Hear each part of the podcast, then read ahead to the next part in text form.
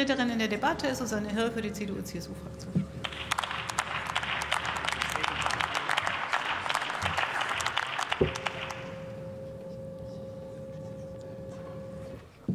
Sehr geehrte Frau Präsidentin, liebe Kolleginnen und Kollegen! Was lange währt, wird endlich gut. Sollte man meinen, aber weit gefehlt.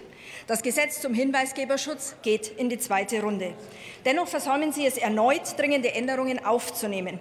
Und Herr Kollege Fiedler, Sie sagen, wir schützen, äh, schulden den Hinweisgebern größtmögliche Sicherheit. Statt dies zu tun, dehnen sie den Anwendungsbereich weit über die europäische Richtlinie hinaus aus. Der Hinweisgeber kann nicht rechtssicher entscheiden, ob er vom Gesetz geschützt ist oder nicht. Sie schützen den Hinweisgeber nicht, im Gegenteil, Sie lassen sie im Regen stehen.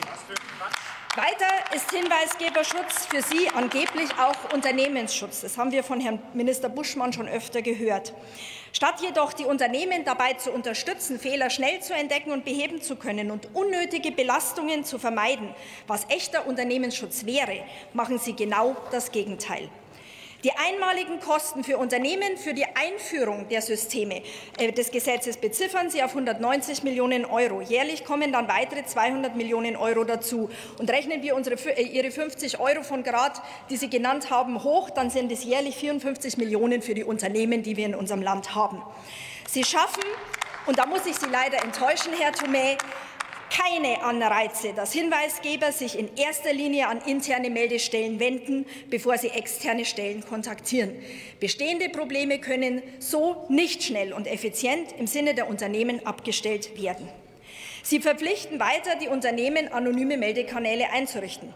Großzügig und unter Hinweis, dass man ja die Unternehmen nicht unnötig belasten möchte, setzen Sie die Frist zur Einführung dieser anonymen Meldekanäle auf den 01.01.25 fest. Aber das grundsätzliche Meldesystem muss für kleine Unternehmen bereits Mitte Dezember eingereicht sein, und für die großen Unternehmen muss es früher bestehen. Und nach Ihrem Koalitionsvertrag haben Sie sich auf die Fahnen geschrieben, die Praxis und die betroffenen Kreise aus der Gesellschaft mit in Ihre Gesetzesvorhaben einzubeziehen.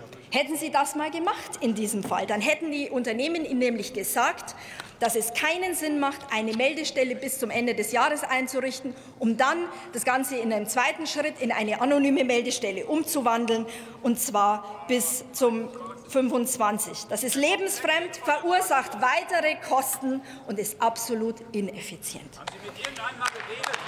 Ich komme aus der Wirtschaft, Sie brauchen mir das nicht erklären. Die Fristverlängerung wird zu keiner Entlastung führen, sondern vor allem für die kleinen Unternehmen dazu führen, dass sie sich weit vor 25 schon um die anonyme Meldestelle kümmern müssen. Ihr Unternehmerschutz ist reine Symbolpolitik. Wir können also festhalten, das Gesetz schützt weder die Hinweisgeber ausreichend, noch hält es die Belastungen für die Unternehmen gering. Ein Gesetz wird halt nicht besser, auch wenn es in die Verlängerung geschickt wird. Herzlichen Dank.